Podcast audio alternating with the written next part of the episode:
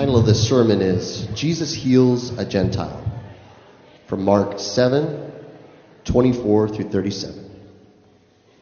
Jesus left that place and went to the vicinity of Tyre. He entered a house and did not want anyone to know it. Yet he could not keep his presence secret. In fact, as soon as she heard about him, a woman whose little daughter was possessed by an impure spirit came and fell at his feet. The woman was a Greek, born in Syrian Phoenicia.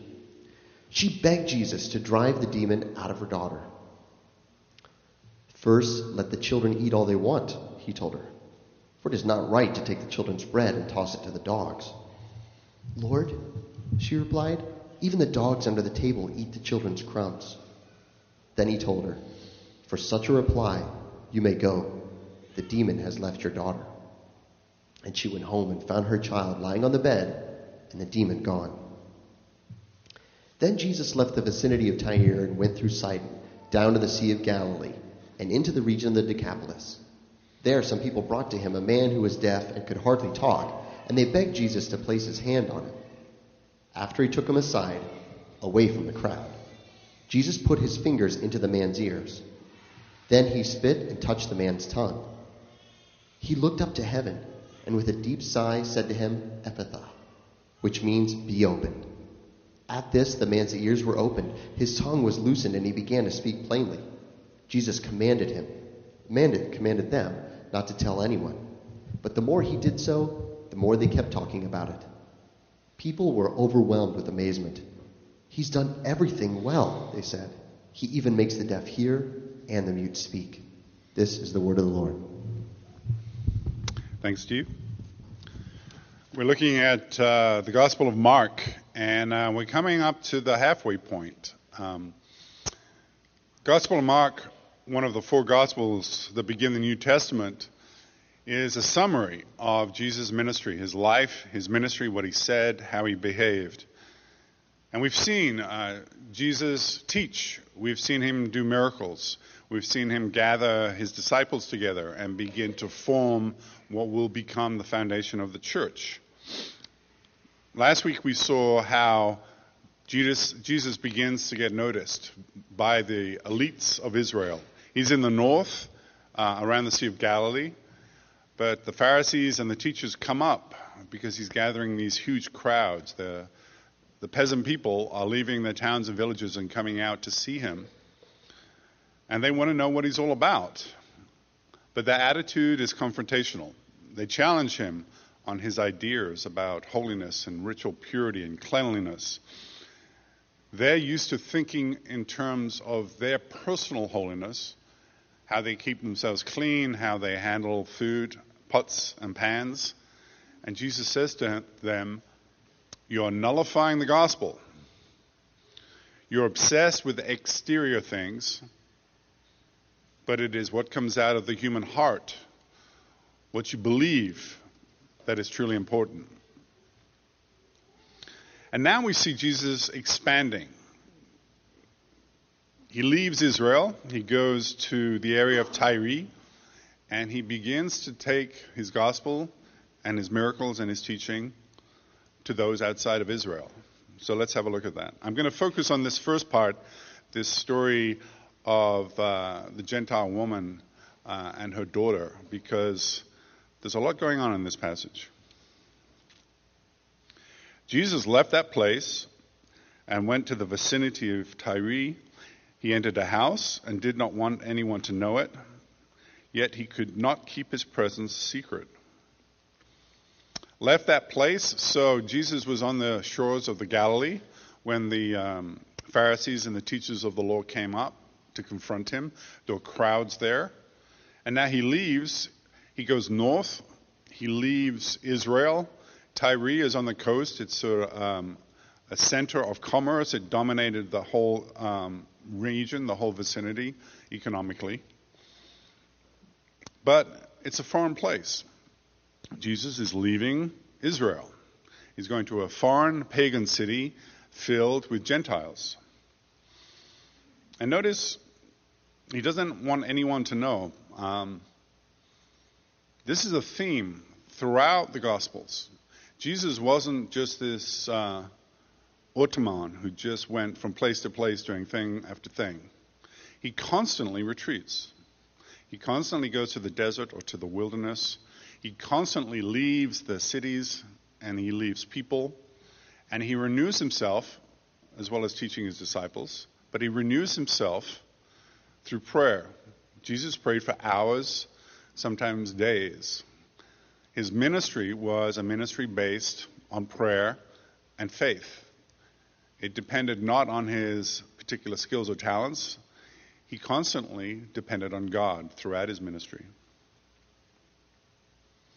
He could not keep his presence secret.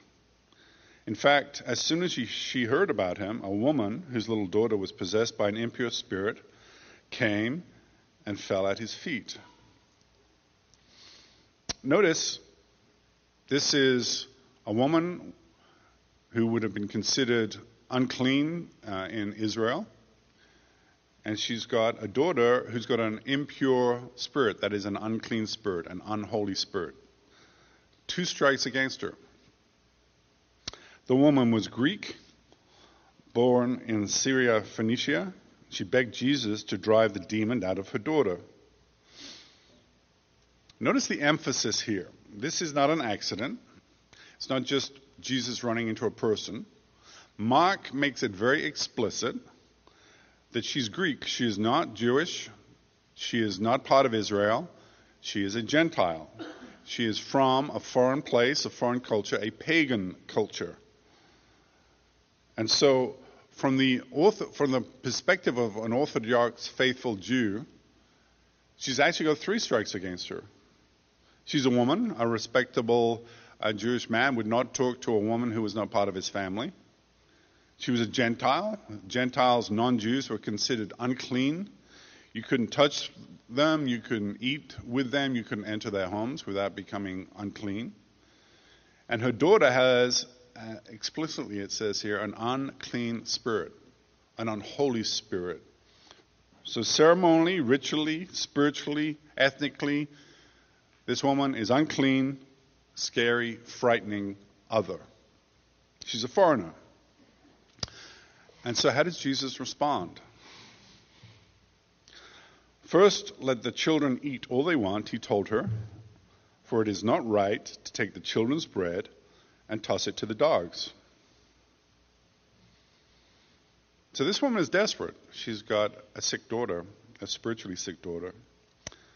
She goes to find a man she does not go she does not know, and she goes to a strange house out of desperation. And what does she find? She finds a man calling her a dog. Jesus seems to embody all the superiority, all the cruel condescension of Israel's religious elite, the Pharisees that he's just met back in Israel. There's no hint of the gospel here. There's no generosity of spirit. He as he is as cold and superior and distant as anybody else in Israel would be meeting a Gentile in these situations. And this passage has always upset people. So it's always upset and embarrassed Christians particularly because it is such a challenge to our ideas, our sentimental ideas, about Jesus. I think most people think of Jesus meek and mild, wandering around Israel in, his Birkenstocks, always stopping to smell the roses, always smiling, always being generous, always being sweet and kind. And so there have been various attempts to get around this passage, to avoid what it seems to be saying. Oftentimes it's just glossed over. The word dog is a diminutive. It could be translated puppy. But, you know, he's still calling her a dog. And Israel considered Gentiles dogs because dogs were seen as unclean. You know, they ate refuse. And so this was a slur used by religious uh, Jews against non Jews, against Gentiles. Some people have suggested that Jesus is just tired. You know, he went north out of Israel on a sort of vacation. He needed a break. This rude woman is interrupting his vacation. uh, and he's a little testy and snappy because of that. You know, like somebody coming up to a pastor on vacation and asking them to preach. Um, well, make of that what you will. There is a more liberal imp- uh, interpretation. Um, CBS did a two-part miniseries on Jesus, and they actually portrayed this uh, encounter, and they portrayed it as an opportunity for Jesus to learn that he had to reach beyond Israel to uh, speak to and minister to Gentiles. A TV critic said of this, I don't know if this critic was a Christian. TV critic said of this, the uh, CBS two part miniseries, it is a soft gospel delivered with all the authority of a child winging a book report. A scene that should have quit while it was ahead involves a Syrophoenician woman pleading for Jesus to heal her daughter. After honoring her faith with a miracle, he informs his disciples This woman has taught me that my message is for the Gentiles as well. If I can learn, so can you. Did the omniscient co creator of the universe really learn about his calling from us? Maybe. A more conservative interpretation, more theologically conservative interpretation, suggests that Jesus is speaking ironically. F. F. Bruce said, What if there was a twinkle in his eye as he spoke? The written record can preserve the spoken words, it cannot convey the tone of voice in which they were said. Maybe the tone of voice encouraged the woman in perseverance. Maybe some of those interpretations resonate with you. Maybe they impress you. Uh, it doesn't impress me very much. I think there's more going on in this passage. Lord, she replied, even the dogs under the table eat the children's crumbs. Lord, she replied, even the dogs under the table eat the children's crumbs. That's quite a remarkable thing for her to say. Her child is suffering. She is desperate. She could have felt insulted and rejected by this superior man. She could have got angry. She could have screamed and shouted. She could have collapsed. She could have run away in anguish or despair. But instead, we get this remarkable, composed, and insightful response to what Jesus has said. Lord, she replied, Lord is the Greek word kurie, or kurios, from which we get the English word Lord or Master. It is a sign of respect. She is respecting him. She is not angry with him. She is honoring him as a Lord, as a Master here, as someone who has authority. The children's crumbs. The children refers to Israel, the people of Israel. In Hosea, we read, When Israel was a child, I loved him, and out of Egypt I called my son. The children's crumbs, you know, crumbs, she is saying that Jesus called himself the bread of heaven. Just as God fed the Israelites in the desert on their journey to the promised land, Jesus, the bread of heaven, feeds his people.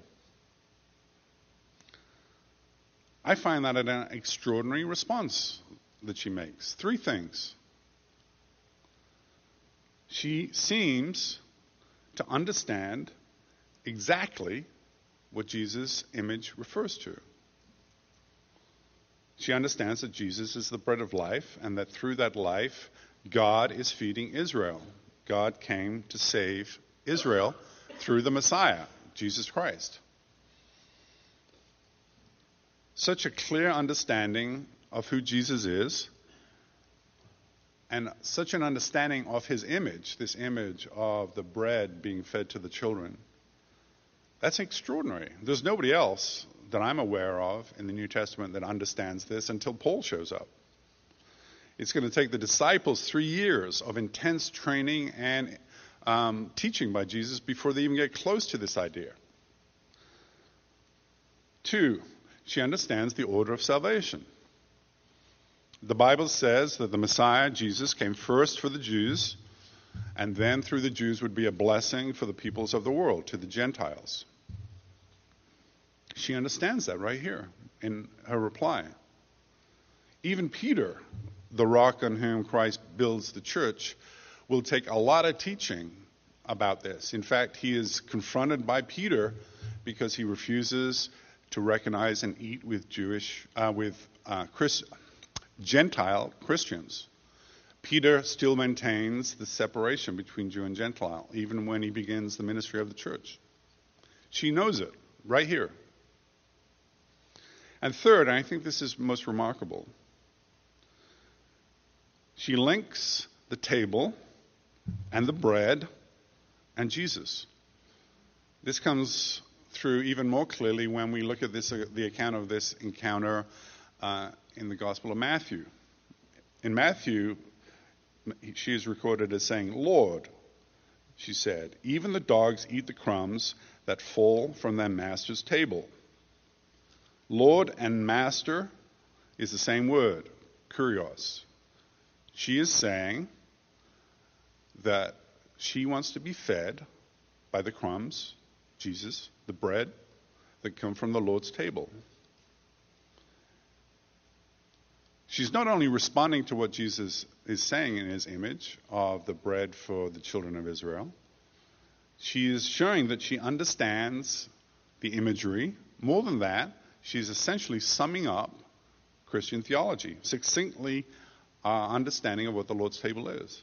God's people being fed by the body of Christ from the table, the Lord's table. And Jesus is impressed. Then he told her, For such a reply you may go. The demon has left your daughter. She went home and found her child lying on the bed and the demon gone. This unnamed Gentile woman seems to have not only extraordinary insight, but extraordinary faith in Jesus' ability to heal her daughter. I don't think this is an accident. Does this sound like a vacationing Jesus being annoyed at being interrupted on his vacation? This is an orchestrated encounter. It was Jesus who took his disciples out of Israel, out of the Holy Land, into the unholy land of the Gentiles, the foreign pagans. It is he who meets with this unholy woman, whose daughter has an unholy spirit, and it is he that heals her in front of his disciples. We learn that his disciples are right there. Jesus' rude superiority, I would argue, is a parable. Just as he confronted the Pharisees and challenged their obsession with exterior things rather than faith in the heart, Jesus is showing in his behavior towards this woman the superiority of the Pharisees and the law. And her faith in him breaks through that barrier. She sees through it and recognizes that this is the Lord, recognizes that this is the source of grace and truth.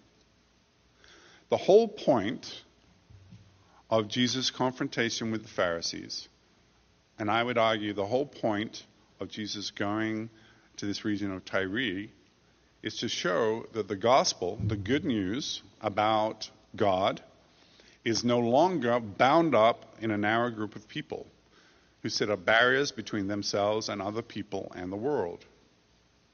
The gospel breaks through barriers just as Jesus is breaking through here.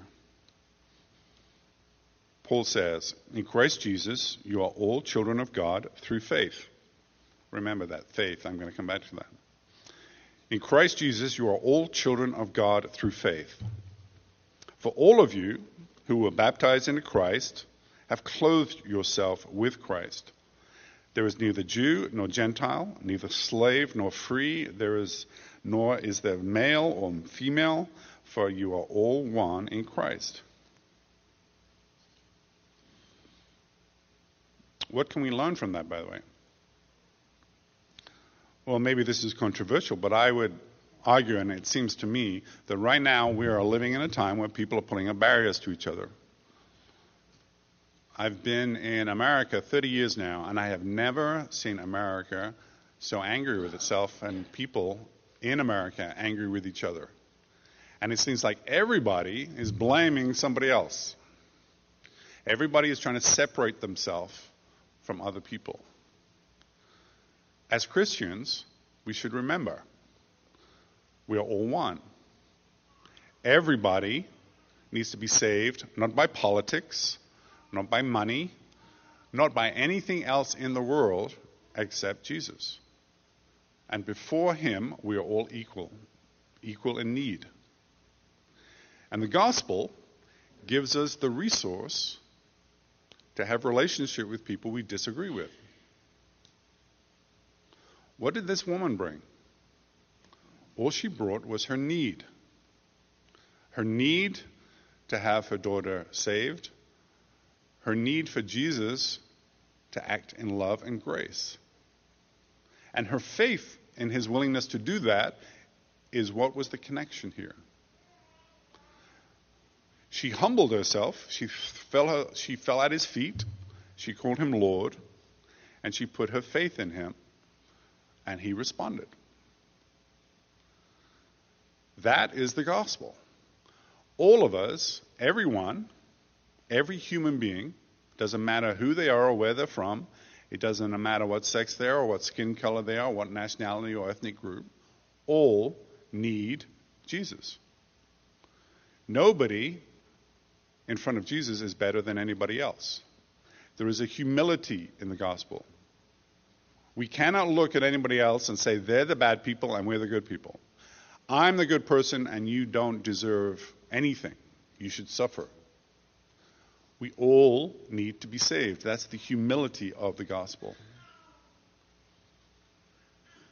And that means there is no institution, there is no group of people, there is no organization, there's no nationality or country, ethnic group, people group, language group that doesn't need the gospel.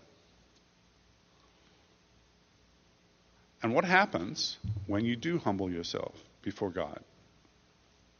He lifts you up. He removes the impure spirit. He restores you. The humility of the gospel says to each human heart, You are not special. You need as much as anybody else. But the gospel simultaneously says, And now you are a child of God. There is nobody in the world who's better than you. A radical humanity and humility, a radical elevation and significance. That's why Christ is our foundation. He humbles us and he lifts us up simultaneously, and the gospel can do that with anyone. And that makes it a resource in times of strife, times of anger and bitterness, it makes it the only thing that can break down the barriers between people. Next time you get angry with something you read or see on TV, somebody that you meet, some situation that you're aware of, and the bile begins to rise, remember the gospel. You are not special and wonderful. You are just as bad, if not worse, than the other person. Humble yourself. But also remember you are a child of God, uh, a child of God. No matter what the other person says, no matter how much they condemn you or insult you or humiliate you, God thinks you're beautiful. You can stand in any company against any opposition because you're a child of God. The gospel is the antidote to anger the antidote to barriers and hatred, the anger to conflict, the antidote to conflict. Because it restores and elevates and renews. A final thing. As I say, I find it remarkable that she mentions the Lord's table. We're going to go to the Lord's table in a moment. How should we think about this? What does this woman teach us? And by the way, you know, why is she named? you know, maybe there were a bunch of misogynists back then. They didn't like women. Maybe nobody talked to her afterwards. But I would say she's not an ordinary woman. She knows way more than the, the disciples did. She has a supernatural insight and an extraordinary faith. What if she really is us? That she is showing us how really we need to come to the table in humility and need and hunger and faith. In that sense, she is everyone. She is the teacher in this parable. How should we think about what is happening here? Well, I mentioned last week that you cannot understand the table, the idea of holiness, the idea of clean and unclean, the idea of purity, the need for Jesus, unless you step back and look at the big picture of Scripture. Look at what the Bible teaches. What does it teach us? What is the big picture? It is the fact that God is our creator. Infinite, omnipotent, perfect, the creator of all things. And we are his creatures. That is, we are creations. We didn't create ourselves. And we are finite, we are limited, we are fragile. Every moment of our lives depends on God. He sustains everything. God Himself is perfect, self existent, independent, and free from any constraint. And I stress the fact that this creator creature distinction, we should always remember it is what creates a gulf between the divine and that which is not divine, the material world. It is heaven and earth. It is spiritual versus material. It's a gulf that we should always bear in, bear in mind. But this gulf was made broader. Heaven and earth, the spiritual and the divine, God and man, their relationship not only has this gulf, this fundamental difference in who they are, but the Bible says in Genesis that the relationship that they had across that gulf, God walked in the garden with Adam and Eve, that that relationship was ruptured. Holiness literally means set apart. It is a summary word for all the ways that God is not like us. He is separate, distinct. And sin literally means missing the mark, falling short of God's perfections, not being like God in holiness and goodness and love and all the other ways. It is the difference between light and dark.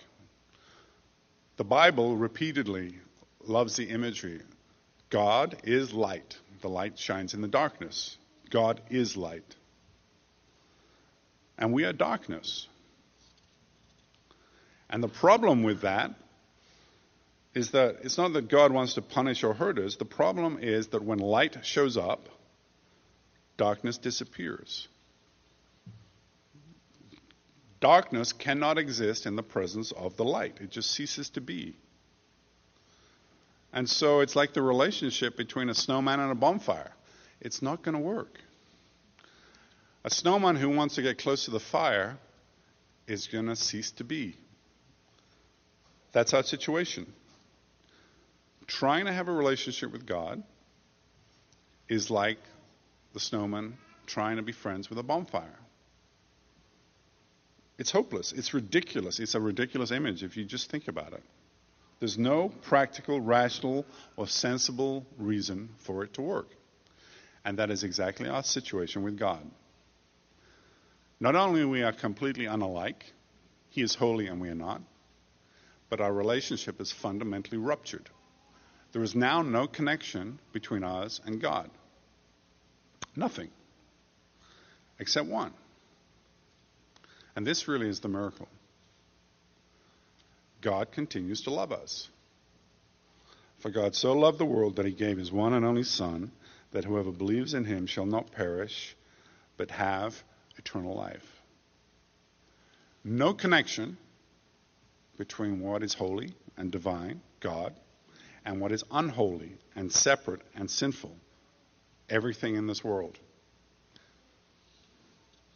And so, Jesus, his whole ministry is a journey across that divide.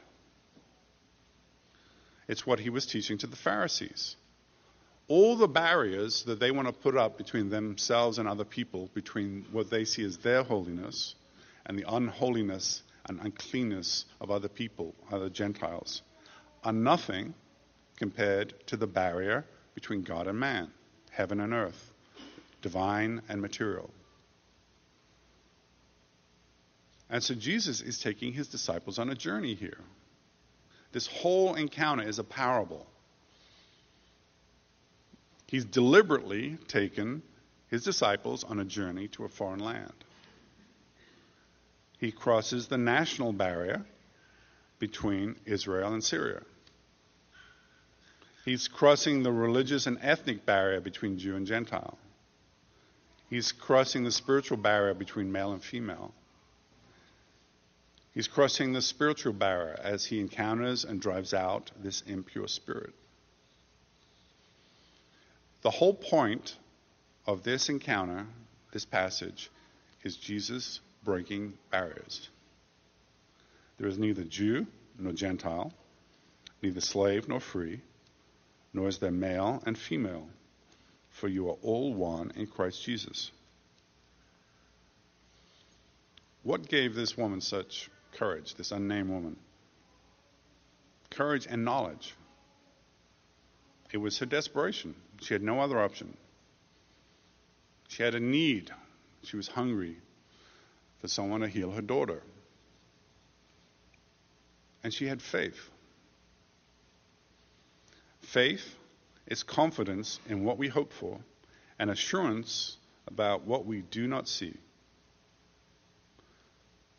Through faith, she saw through this cold, superior condescension, this pharisaical facade, as Jesus played the part of a teacher of the law.